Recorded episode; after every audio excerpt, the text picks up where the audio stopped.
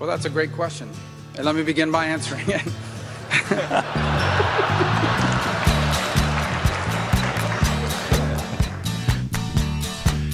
Yeah, that would be a good start, Senator Marco. Well, I don't know why I came here tonight. I got the feeling that something right. No, it's not. I'm so scared in case I fall off my chair. And I'm wondering how I'll get down the stairs. Clowns to the left of me, jokers to the right. Here I am, stuck in the middle with you. Yep. Yes, I'm stuck in the middle with you. From Pacifica Radio's KPFK in Los Angeles, this is your BradCast, as heard on 90.7 FM in LA, 98.7 FM in Santa Barbara, 93.7 FM San Diego, 99.5 FM Ridgecrest and China Lake. 91.7 FM KYAQ on the beautiful Oregon Central Coast. 93 FM WLRI in lovely Lancaster, Pennsylvania. KAKU 88.5 FM, the voice of Maui, Aloha, Hawaii.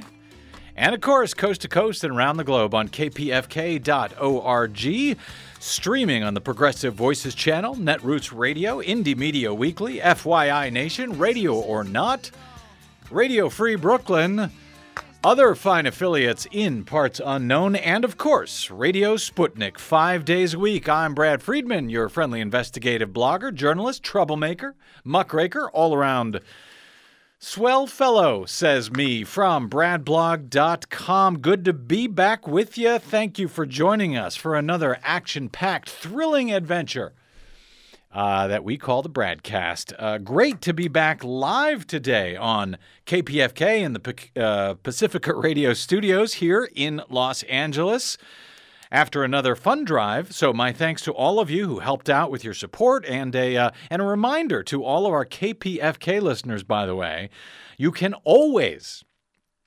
Always listen to the BradCast five days a week, a new show each day, fun drive or not via the kpfk.org archives uh, or bradblog.com, where you can download our programs Monday through Friday. Yes, we are uh, here and we are always covering a lot every day, including, by the way, whatever the hell happened last week in the elections in Kentucky.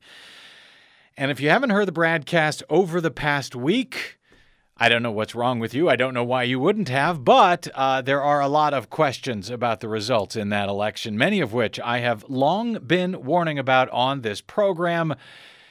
And at the Brad blog, uh, when it uh, comes to our ability to oversee our own elections and have confidence in the results, particularly of concern is the Kentucky governor's election last week, where the results seem to defy expectation explanation and uh, to this day remain 100% unverified as the popular uh, Democratic Attorney General Jack Conway, who was ahead in all the pre election polls, lost by a landslide to the unpopular Tea Party Republican Matt Bevin, even though none of the state's hand marked uh, paper ballots were verified to have been tabulated accurately or at all, really, uh, by the oft failed easily manipulated paper ballot scanners used across much of uh, much of the bluegrass state. So uh, head on over to the uh, KPFK archives after today's show, or over to bradblog.com to get up to speed on that issue.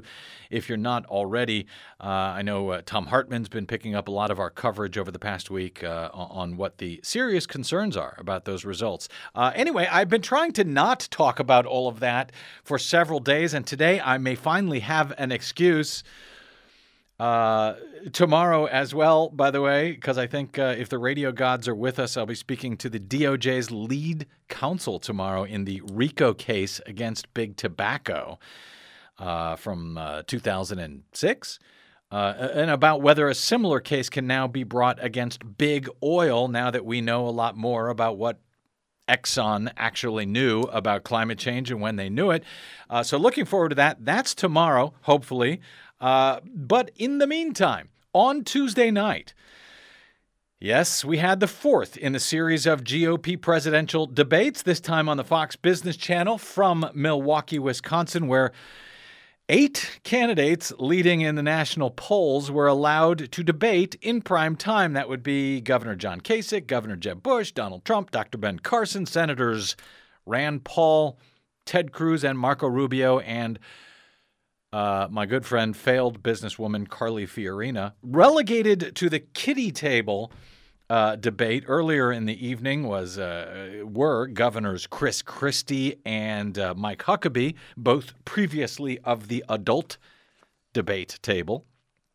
Uh, so they were at the undercard debate with Governor Bobby Jindal and uh, former Senator Rick Santorum, but for some reason, sitting Senator Lindsey Graham and three-term former New York Governor George Pataki were not even allowed into that debate on the ridiculous premise that the national polls should somehow filter out who gets to debate in the first place. Uh, following the uh, recent attempt a week or so ago at collective bargaining by the GOP candidates, a somewhat aborted attempt at collective bargaining in any event, uh, after the uh, GOP debate on CNBC, where the moderators actually bothered to ask some fairly tough questions uh, and some fairly tough follow-up questions. The debate on uh, on Tuesday on the friendly Fox Business Channel offered uh, pretty smooth sailing, I think, for all sorts of stuff and nonsense by the uh, by the GOP candidates.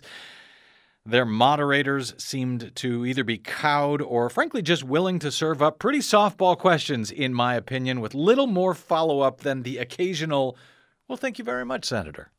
Thank you very much, Governor. That was the follow up.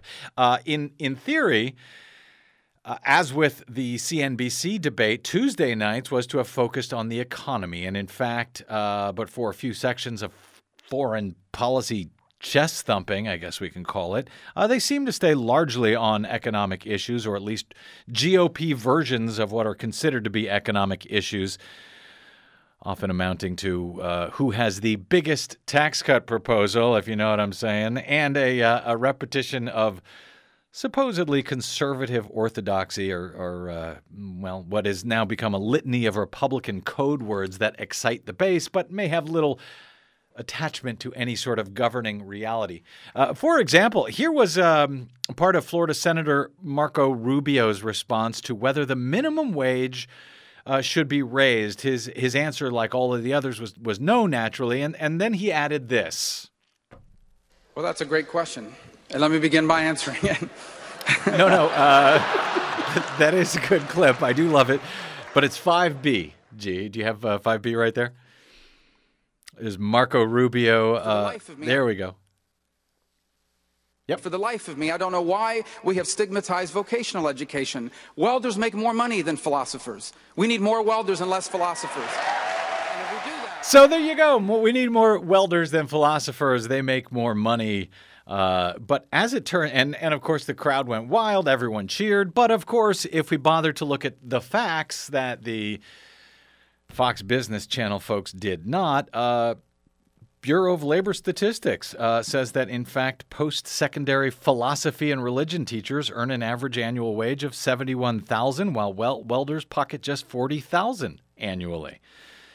Uh, that's according to a survey last year. The salary uh, database payscale.com shows that average annual salary for graduates with a bachelor's degree in philosophy is $97,000 whereas those with a degree in welding technology earn just $58,500. So, uh, joining me today to decode all of the above and try to do at least a little bit of fact checking along the way.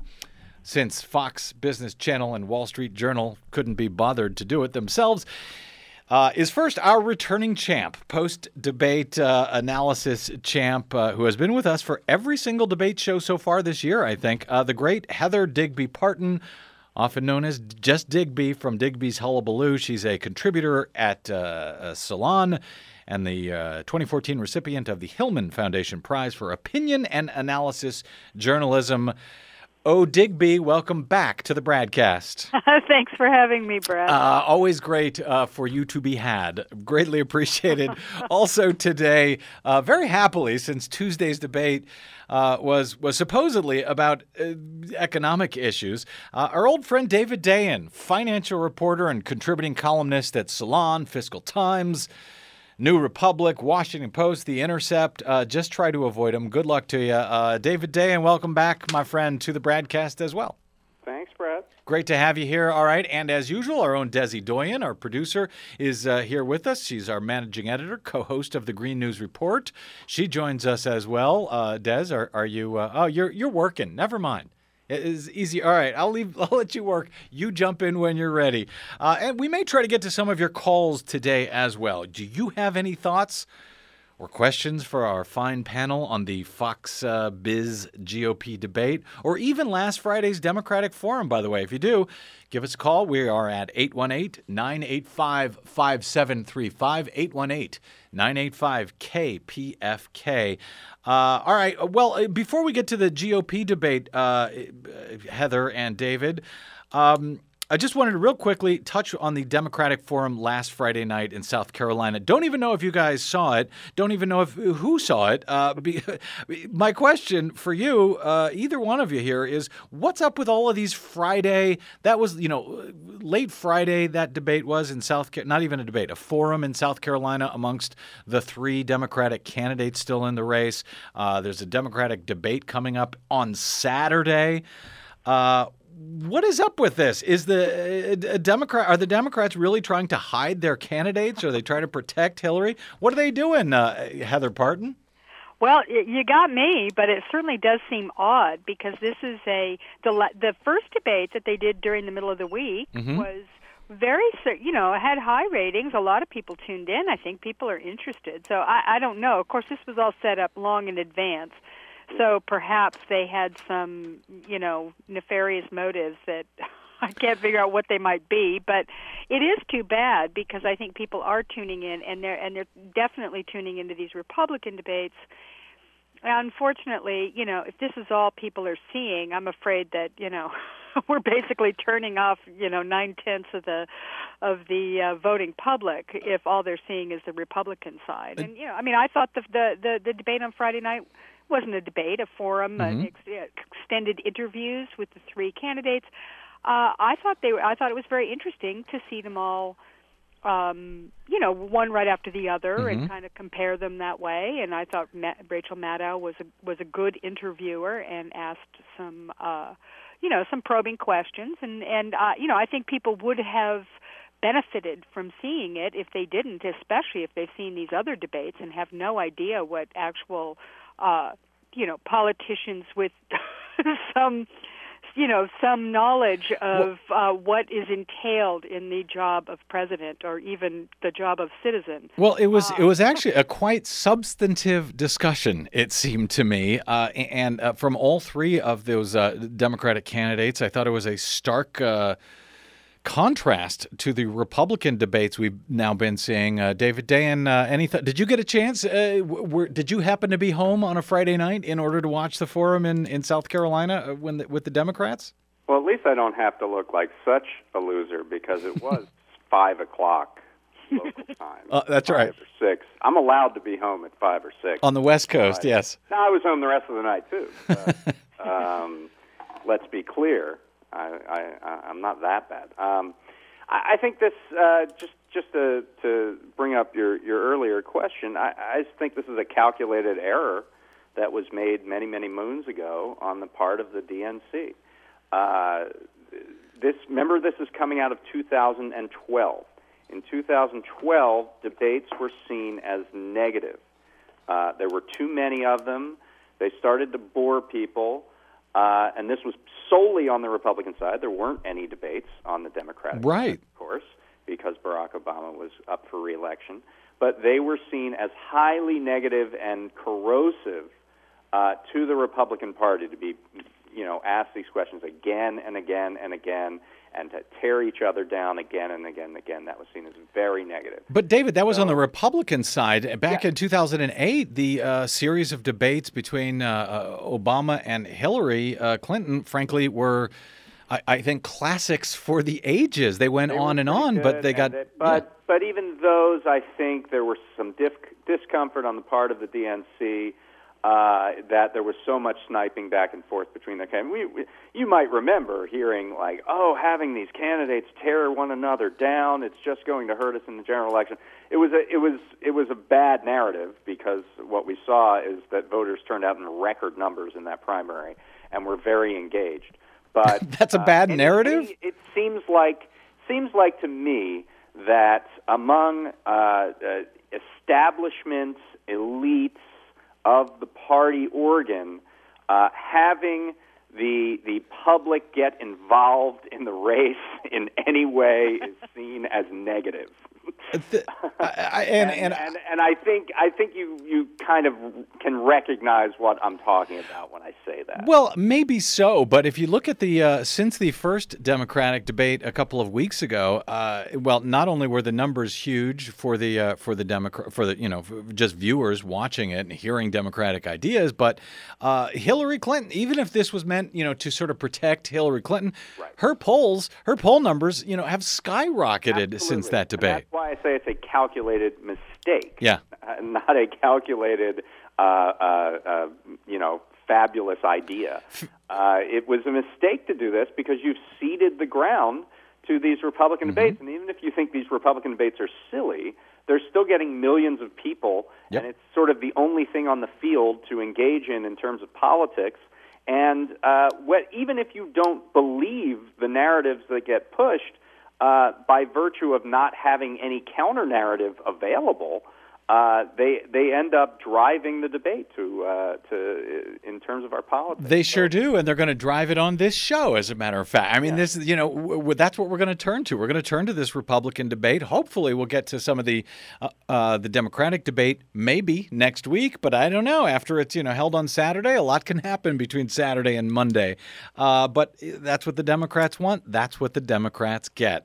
Turning back to Republicans, therefore. Uh, Digby, uh, there were last night at the uh, CN, no, no, the Fox Business Channel debate. Uh, there were virtually no follow-up questions. Uh, it seemed to me. Uh, did the uh, uh, the fit that the Republicans threw after the CNBC have the uh, intended effect on the moderators at uh, Fox Business in, in last night's debate, as you see it? Oh no, I'm sure it had no effect at all. you know, why would you say that? I mean, how how absurd. I mean, the fact that they I can't believe I brought in two people who are snarkier than me today. Uh, I mean, this is all right. Go ahead, Heather. I can't help it after, I know after watching that that display last night. I know. obsequious, you know, fawning Yes. I mean, and this was in both of the debates, the the undercard and the uh, you know the kiddie table and the and the uh, the grown ups table. Mm-hmm. Yep. That they were, I mean, of course they were affected by it. Now it, it must be remembered that when they made their demand, they they. they they set forth their collective bargaining agreement and uh, and and and put it out there so that every all the networks would understand what their demands were, Mm-hmm. including that the temperature be you know less than 67 Yes. degrees. Um, in it, it you know they didn't include Fox in Mm-hmm. that. They didn't include Fox and Fox Business News. Very, very specifically saying, "Oh, we trust them. We know they're good." Now, this was funny because they had been really whiny and petulant about the first one with Megyn Kelly. They didn't like that at all, and had complained vociferously about, you know, um, who was it? it was Bret Baier, I think, was the other uh, questioner on that debate.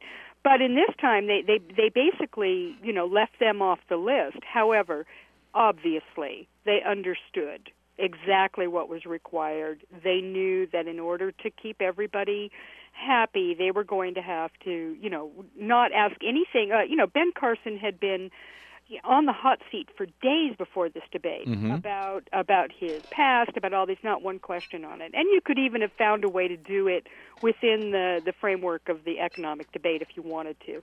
But they they did not do that, and and they were very very careful. In fact, in the the kitty debate, the first question was pretty much you know, how will you deal with the fact that America is now living in a dystopian hellscape of unprecedented misery never felt by anyone on earth before? I mean, that was, this was pretty much how they sort of introduced this, giving them, you know, many, many. I mean, I remember in the first, in the last time, uh, Ted Cruz complaining that the uh, Democratic debate had been nothing but softballs. Please, this was this was like you know playing Yep. catch with a four-year-old. Yep. It was so it was so easy. so it and it you know in a way I kind of appreciated it. At least it allowed these people to get at um, all of their totally inane uh, policies and uh, and proposals. And let's we were able to hear them, so that's good. Yeah, we were able to hear them. We were able to hear, you know, whose uh, whose tax cut is bigger or flatter. Uh, and so let's get into some of those totally inane uh, issues, but let's do it after a break here, and then we'll uh, we've got some audio from the debate. If you missed it. We'll uh, we'll get you up to speed. Uh, if you didn't miss it, uh, our condolences to you. But we're going to talk about it and uh, debunk a whole bunch of it. So let's take a, a quick break, and we'll be back with uh, Digby and Dayen. Heather Digby Parton and David Dayen are my guests right here on the BradCast on our on our latest GOP debate special coverage live from Los Angeles in the KPFK studios. I'm Brad Friedman. This is your BradCast. Stay tuned.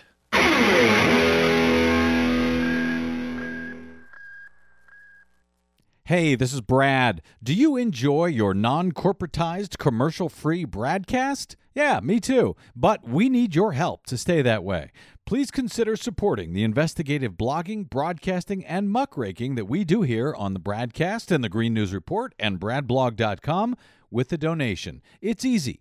Stop by bradblog.com slash donate and drop a few dollars in the tip jar. You can make a one time contribution or an automatic monthly donation of any amount you like. It's easy. It'll take you about 60 seconds and you'll help me and Desi stay on the air to continue our troublemaking and muckraking without the corporate influence of anyone. Got it? Thanks. Stop by bradblog.com slash donate to help us out today. Thank you, Senator Rubio. Thank you, sir. Thank you, Senator. Thank you, sir. And people who know me know that I'm an honest person. Thank you, Dr. Carson. would be terrified. Thank you. Thank you, Donald, for allowing me to speak at the debate. That's really nice of you. All right, thank you all very much. For- Thank you for being a friend. Travel down the road and back again. Your heart is true, you're a pal and a confidant. Pal and confidants from the Fox Business Channel. ashamed to say and the Republican Party got together last night in Milwaukee for their debate. We're getting together today in Los Angeles to discuss it all. Welcome back to the BradCast. Brad Friedman from BradBlog.com with my guest today, Heather Digby Parton and David Dayen, trying to make sense of it all. Uh, wish us luck. Uh, all right. Um, well, not surprisingly, this was a uh, supposed to be about economic issues, uh, and uh, of course, uh, not surprisingly, all of the Republican candidates want to cut, cut, cut taxes, uh, and uh, almost all now seem to want some version of a flat tax, which now seems to be. Uh, becoming conservative orthodoxy in and of itself, it seems to me. Rand Paul was asked about uh, tax cutting and, and risks that it would cause to uh, the near term budget and budget crises that could happen. Um, well, he, here, here's here's a little bit of what uh, Rand Paul had to say about uh, taxes and public versus private spending, and then we'll get some thoughts on this from our guests.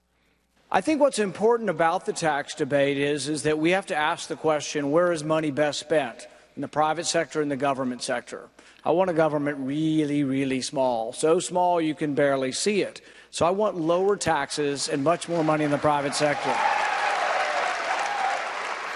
Okay, so uh, David Dayen, uh, as a uh, financial uh, reporter, is there any truth? I want to try to see if there's any sense that can be made. Uh, is there any truth to the idea that uh, private money is better for the economy than money that is uh, spent in the public sector. Uh, what's the difference? And uh, we'll throw in uh, can a flat tax possibly help the economy or even the debt and deficit issues that uh, Republicans, you know, like Rand Paul, pretend to care about? David? Your question is no. I mean, the the the theory, the conservative theory goes is that public spending crowds out spending that would better be deployed in the private sector, and and this this just you you cannot find evidence for that case. Uh, if it crowded it out, uh, you might see uh, higher uh, long-term interest rates. You might see higher inflation. You might see a, a whole host of things that you're not seeing. The problem is the problem that we've had in the economy over the last several years is one of uh, insufficient demand. not of insufficient supply of funds. Uh, that that and that's what you would assume would be the case if uh, if there was this crowding out problem. So, if $100 million is spent by the government to uh, uh, build roads in some fashion, put people to work, that has the uh, same or equal effect as if a corporation had spent $100 million on some project, correct? Right. I mean, well, there's a knock on effect if it's a public road that's a part of the commons that everybody can use. Mm-hmm. Uh, there, there's, there's actually an additional effect because then a business can set up shop along that road and Okay. get their goods to market. I mean, there, there's all sorts of things when, you, when you're talking about public works, uh, those tend to have greater effects than just the dollar amount spent in terms of economic activity. Okay, and how about a flat tax? Uh, Rand Paul, I think, was calling for 14.5% tax across the board. Cruz wanted 10%. 10% uh, flat tax across the board. Can a flat tax possibly help the economy or those uh, issues of, you know, the, the, the debt and the deficit that uh, the GOP pretends, as I say, pretends to care so much about? Will they solve those problems if they got the tax policies they are seeking? Well, I feel like uh, Carson, who's kind of been the avatar of, of the flat tax this cycle, last cycle it was Herman Cain with 999. Uh, I feel like Carson gave up on it uh, in a very kind of little uh, remembered part, uh, or very early in the debate, where he said, uh, you know, there was a distinction drawn between Carson's idea of a flat tax and, and tr- what Trump has said, which is that the, the wealthy should pay a higher percentage. And, and what Carson said is he kind of backed up his thinking on the entire flat tax, and then at the very, very end said, oh, and also I think there should be a rebate for uh, people who can't afford it, for people of, of, of mo- more modest means, which is the opposite of a flat tax. If there's a rebate uh, to the low end, then there there is no that that tax is no longer flat. That tax is progressive and it curves upwards. So uh, I feel like when it when it came down to it, amongst amid very mild challenging, uh, that, that that Carson really wasn't for it to begin with, and and I think you would get that uh, as soon as you brought up any of the major uh, problems. I mean, of course, the big problem with I, I believe Cruz's is that uh, it's a consumption tax, which is actually not progressive at all. It's highly regressive. It's not flat uh, because people uh, of of more modest means spend a higher percentage of their income on goods, uh, basic goods, uh, to for survival. Uh, and so it's, it's actually a regressive tax. Uh, it's not even flat. It's it's downward slope. But even when it's flat, it sounds so plausible to so many people, uh, perhaps so many incurious people. Uh, why wouldn't a flat tax be a great idea? Uh, because, well, first of all, you would have a, a, a an amazingly limited uh, number of resources. In order to make that flat tax such that you would get the similar amount of resources in the economy, uh, revenue, I should say, uh, you would have to raise it to a, a level that it would be highly uncomfortable, particularly for the poor.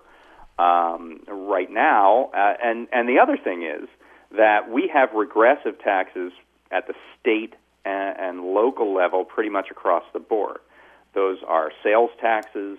Those are uh, income taxes where there are income taxes that are not nearly as progressive uh, as they are at the federal level. The federal, uh, more progressive graduated income tax really uh, balances out what is a regressive tax largely uh, when you factor everything in at the state and local level.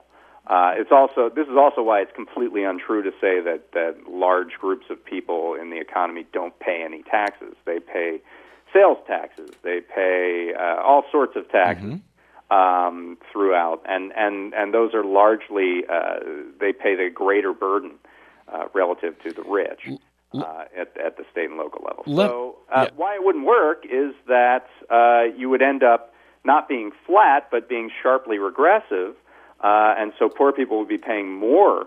Uh, for the burdens of the economy. So, really, while you're doing with a flat tax, it's just a code to uh, cut taxes massively on the rich. Given uh, uh, the responses, I think, from everyone uh, on the uh, Republican debate stage last night who was asked about this, who was asked about the minimum wage, uh, I should say there seems to be evidence that these Republican candidates may not care so much about about the poor and the, the, the low income. I want to run through a couple of these responses and then get a thought from Heather. Heather, I'm just going to log lob this uh, softball over to you. Here was uh, uh, Donald Trump when he was asked, "Should we in fact raise the minimum wage to fifteen dollars?" Taxes too high, wages too high. We're not going to be able to compete against the world. I hate to say it, but we have to leave it the way it is. People have to go out, they have to work really hard, and they have to get into that upper stratum.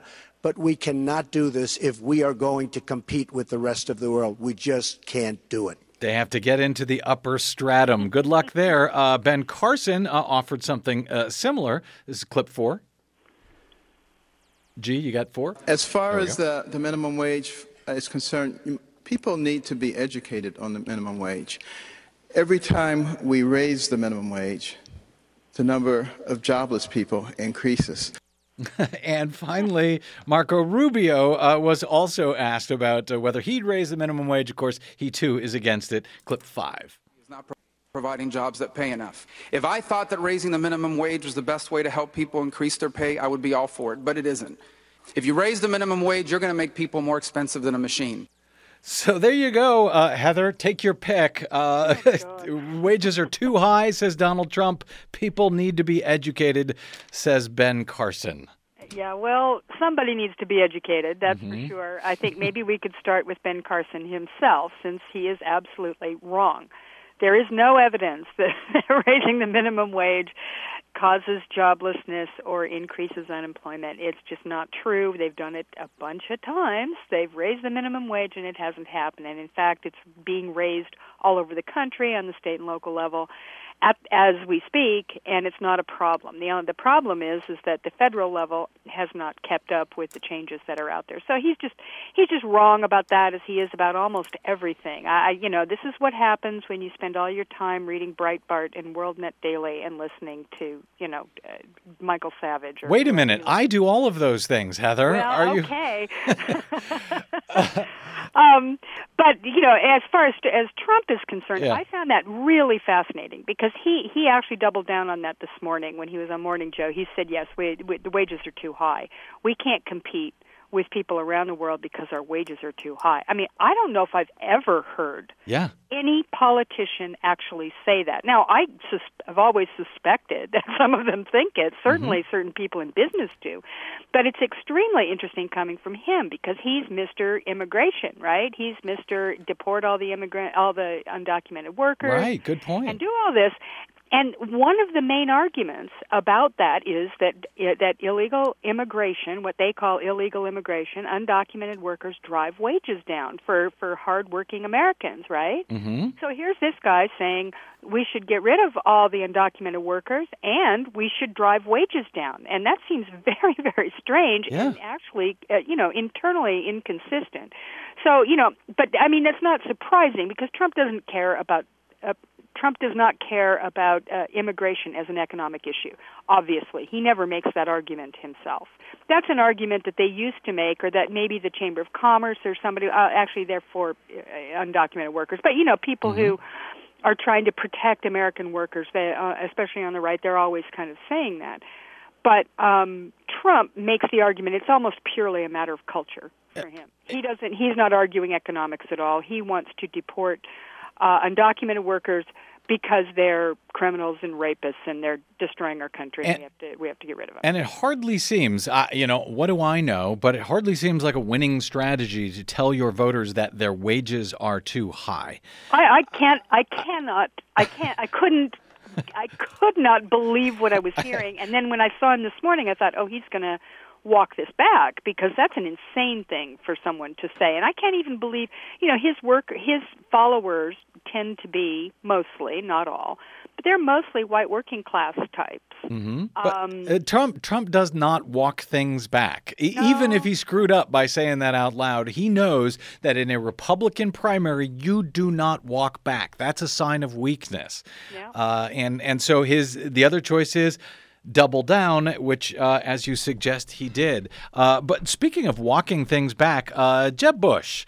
Uh, he was he's been claiming that uh, there will be an average of four percent growth uh, under his presidency. He was asked uh, what regulations that he would uh, that he would change that happened under Barack Obama's presidency, and basically he said, well, actually, literally, he said all of them.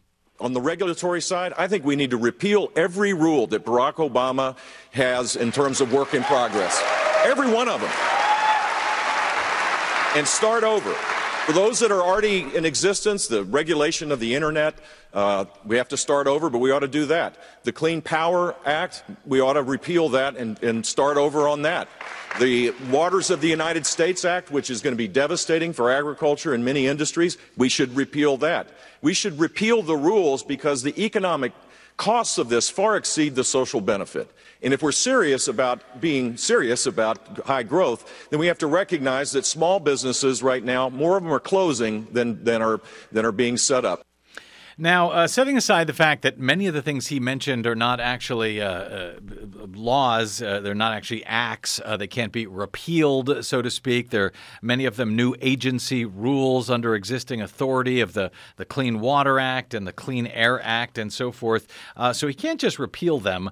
Um, but again, David, maybe a softball here, but I think people need to hear this. What does cutting government, cutting regulation, uh, or even shrinking government, shutting down the IRS, as many of them called for, shrinking uh, the federal uh, employment, how does that in any way grow the economy? Is there anything at the heart of this so called conservative claim that if you just start getting rid of regulations and agencies, there is a, a positive effect on the economy? I think you've by these Republican candidates with these softball questions. Yes, I have. And I'm appalled by it. Yes, I know. Personally. I know. Uh, nonetheless, I will. I will. Uh, you know, I'll, I'll Entertain me. Entertain me. Yes. Um, yeah, I mean, a lot of the, the, the things, as you said, that, that Bush was talking about, you just take the Clean Power Plan that was mandated by a Supreme Court ruling. Uh, if you repeal that, you are you are duty bound by the Supreme Court to come up with an alternative. Uh, so uh, you know these things aren't optional, uh, in, in and and they've been put down by by many precedents and from legislative to judicial. Uh, you know this is it's just sort of a cop out. You you don't really have, you know, they don't really have another policy other than than give free stuff in the form of tax cuts to people. I'm always amused when uh, their their claim is that Democrats are offering free stuff when they're offering large sums of money, which is the freest stuff imaginable. W- well, who's offering large sums? What, what do you mean? Who- Republican candidates. I mean, you- you're talking about tax cuts. I mean, Ah. this, this their common Gotcha. uh, claim is that that that Democrats are just offering these free programs and and and nothing more. When when obviously uh, the the the main thing that that Republican candidates do is offer this free stuff in terms of taxes. But uh, But of course, really that's only to a few. That's only to a few people, David. Uh, the Democrats are offering free stuff to everybody. This That's is only problem. free stuff Well, to a few people. Right. who are, who are very deserving. Right. Um, but but you know, if you don't have anything else, if that's your entire economic program, uh, and and you know government programs that improve education or health or or any anything virtually uh, is off the menu, then all you have left is this idea that businesses complain a lot about that if only they were unshackled by these burdensome rules, that they would invest more and they would uh, take the, lo- uh, the, the the lack of a need for compliance costs and put it towards investment and surge the economy. Now, there's absolutely no uh, basis for that, and in fact, the last uh, experiment in this country with massive deregulation was in the financial sector, and that got us one of the largest uh, uh, economic recessions uh, in 80 years. I'm sure I don't know what you're talking about. I watched that whole debate last night. Uh, I don't remember anything about a recession eight years ago. Desi Doyen, you had a you had a, a, point here. Well, yeah, I think what, what Jeb Bush is actually talking about is taking cops off the beat, essentially. You know, when you take the regulators and you, t- you repeal the regulations that protect our water and protect our air and protect our soil and protect public health, especially in urban and minority areas that are closest to industry, what he's really talking about, as David says, is giving money to major industries so that they don't have to pay to clean up and not poison everybody. And that is taking the cop off the beat beat, taking the regulator off the beat. If you shrink the size of government, there's nobody there to make sure they're following even the most minimum of rules. Right. right. Very specifically, in economic terms, this is talking about uh, not paying for your externalities. When you uh, burn carbon or, or whatever it is to pollute the atmosphere, that is a negative externality that you are putting into the air that you're not paying for unless you're forced to by a government regulator. And so when you uh, allow companies not, uh, to not have to charge for the, their externalities, then they're getting massive savings in terms of uh, what they're able to do with their business. and a massive subsidy. I, I, I, I got to get to a, a, a, break here, but I want to. Uh, speaking of taking the cop off the beat, let me play this uh, one quick, uh, one clip, real quick, uh, and then get a thought from Heather before we get to a break. Uh, speaking of regulations choking our business as uh, our businesses, as they were claiming last night, here's Carly Fiorina asking about well, how how to save the world by, I guess, getting rid of Obamacare. First, Obamacare has to be repealed because it's failing. It's failing the very people it was intended to help, but also it is crony capitalism at its worst. Who helped write this bill? Drug companies, insurance companies, pharmaceutical companies, and it's tens of thousands of pages long. No one can possibly understand it. We need to try the one thing in health insurance we've never tried. We need to try the free market. The free market, where people actually have to compete. Now, there is quite a bit of crony capitalism, I think, built into Obamacare. Uh, but uh, uh, Heather Digby Parton, we haven't tried the free market in healthcare. is there? Uh, I'll give you 30 oh, seconds to knock that one out of the park. Yeah, that comes as kind of a surprise, even to me. I was in that free market for years, and uh-huh. Obamacare has actually lowered my premiums by you know three quarters at this point. So you know, this is uh, I don't know what she's talking about. She's she's just saying this. And in fact, it's interesting. Today, I got a missive from uh, Richard Viguerie, you know, the godfather of of uh, the conservative movement. Yeah, we had him on the and show I'm, just a couple of weeks ago. I'm on his I'm on his mailing list, and he's complaining about this use of these terms like crony capitalism. The uh, right wing, the doctrinaire right wingers are starting to kind of get uncomfortable with this because it's actually not the way that conservatives are supposed to talk. Now, as she says it, it makes no sense it, for her. The point she's trying to make, because you know, crony capitalism is is that's her way of life. I mean, mm-hmm. this is something she totally believes in. But in this sense, um, I think that there's a little bit of tension here uh, that's starting to happen in the conservative side about making these arguments in this particular way. And you know, of course, she's speaking nonsense. You know, there's nothing there's no truth to it whatsoever. No truth to it whatsoever. I can't believe you would say that heather. All right let's carly. Yeah that's our carly. Uh, carly from california we're very proud yeah. out here. Uh, all right well let's take a quick break and we'll come back with uh, speaking of discord among uh, conservatives. It wasn't all uh, uh, sugar and rainbows last night. Some of the candidates actually bothered to go at each other a little bit. We will cover that and more. Maybe some of your calls if we have time 818 985 5735. If you have uh, uh, questions for our panel, 818 985 KPFK. A quick break. Oh, and you can uh, uh, tweet me live if you like. I am the Brad blog. All right, quick break, and we're back with more BradCast right after this. Stay tuned.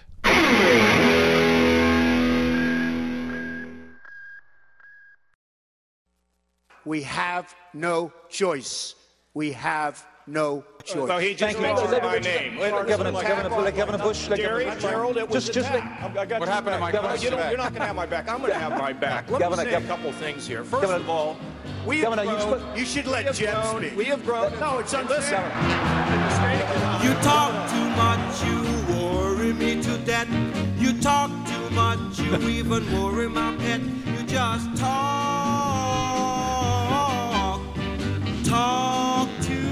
Welcome back to the BradCast. Brad Friedman from BradBlog.com. Our uh, special post debate coverage following the Republican debate last night in Milwaukee, Wisconsin, with my guests. Heather Digby Parton and David Dayen, uh, both of them fantastic. Let me uh, go to uh, the, uh, clip number nine. Uh, there was some a couple of moments of discord last night, not a lot, but I want to get to a couple of them.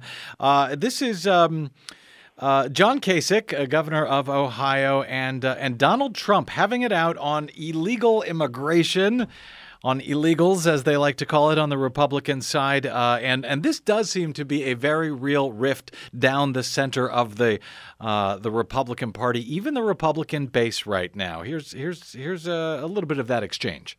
If people think that we are going to ship 11 million people who are law abiding, who are in this country, and somehow pick them up at their house and ship them out of Mexico to Mexico, think about the families. Come on, folks. We all know you can't pick them up and ship them across, back across the border. It's a silly argument. It's not an adult argument. It makes no sense. All I can say is you're lucky in Ohio that you struck oil. That's for one thing. Let me just tell you that Dwight Eisenhower moved a million and a half illegal immigrants out of this country. We have no choice. We have no choice. So he just mentioned my name. Governor- Governor- the fact is, all I'm suggesting, uh, we can't ship 11 million people out of this country. Children would be terrified, and it will not work. Thank you. Somebody's got to call the Mr. Trump, truth. you've had a good. Can I let me just let's. built an unbelievable company worth billions and billions of dollars. I don't have to hear from this man. Mr. Believe me. I don't have to hear from him. Mr. Trump. Oh man. Mr. Trump, you yourself. Uh, is is uh, uh, David Dayen? I, I actually I want to get to Heather about uh, that rift down the, the the middle of the Republican Party when it comes to immigration. But let me ask David first. Uh, is that Trump shot at Kasich real? Does he actually th- feel like there's any threat from from John Kasich because he's been going after him a lot lately, or is that just Trump's attempt at trolling for post debate highlight footage, which apparently he was successful at on this show anyway? Well, anyone's in front of him, he's gonna he's gonna knock him over. Uh huh. It's it's, it's uh, But Kasich isn't even in front of him. He's an equal opportunity offender. Um, yeah, I don't think it matters. Uh, and you know that was striking to the heart. And actually, I thought it was really interesting in terms of uh, who the crowd was and what the makeup was. Is that you know Kasich was getting a lot more uh, positive response to that in the room than I would assume would be the response from the Republican electorate at large. Uh, that seemed to me to be a Waukesha County, Wisconsin suburbs, small businessmen and and people who are, are who agree with the argument that we need some form of rational system, uh, particularly to facilitate cheap labor uh, within uh, the immigration system. Uh, that that was that was a a pro Kasich audience to some extent. hmm And, and yeah, Uh, they, that was kind of interesting. there there was yeah there was uh, great appreciation for it uh, when he came out and said, "Let's get real. This can't actually happen." Uh, Digby, uh, there was a, a, fair amount of applause for for him there. So is this? Uh, well, uh, talk to me because I think you wrote about this a little bit at uh, at Salon today. The immigration issue it's it's uh, just seems to split the party right down the center. Uh, but have the wall builders finally won in the party, or, or are they still having it out?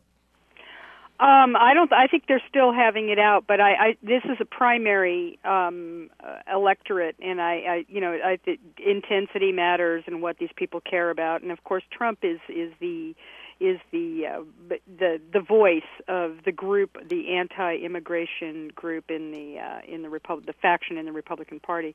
I think what what I agree with David about last night. I think that that audience, and I think it's also kind of establishment political types that come to these debates. You know, they get tickets. Mhm. This is, you know, they're they're party people.